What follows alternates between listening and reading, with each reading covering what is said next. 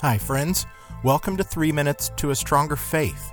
I am your host, Matthew Dowling, a former atheist called by the grace of God to become a Christian minister and defender of the Christian faith.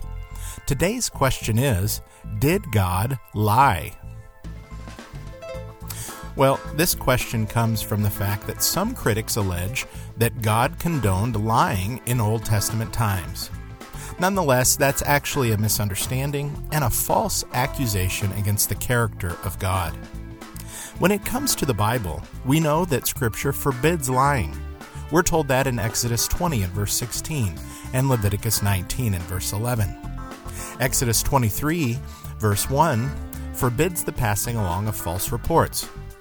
Exodus 20 verse 16 and Deuteronomy 5:20 forbid testifying falsely. The Bible actually assures us that liars will not go unpunished. We're told that in Proverbs 19, verse 9, and Proverbs 21, verse 28.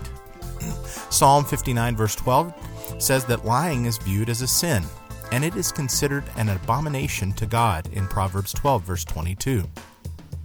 The reason for this is that God does not like falsehood. It's inconsistent with his character.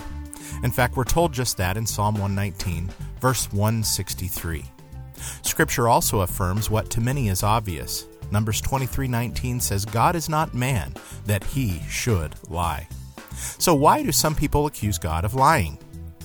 Well, some people point to 2 Chronicles 18, verses 20 and 21, where we are told that God permitted the activity of a quote unquote lying spirit.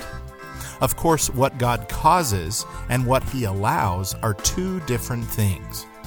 For example, God allowed Adam and Eve's sin in the Garden of Eden, but he did not cause it. God also allowed Lucifer's or Satan's rebellion against him, but he did not cause that either. God allowed Ananias and Sapphira to lie to Peter, but he did not cause them to do so.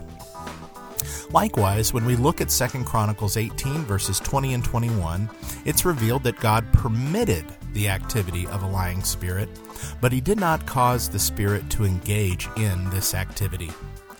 As boggling as it is to the human mind, God is able to bring good even out of the free will evil acts of others. We're told that in Romans chapter 8. For that reason, it's not correct to say this passage in 2 Chronicles points to a God who lies.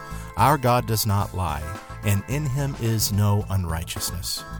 Well, thank you for joining me for Three Minutes to a Stronger Faith, where I hope to help every Christian know what they believe and why they believe it. Join me next time as we strive to grow in our faith together.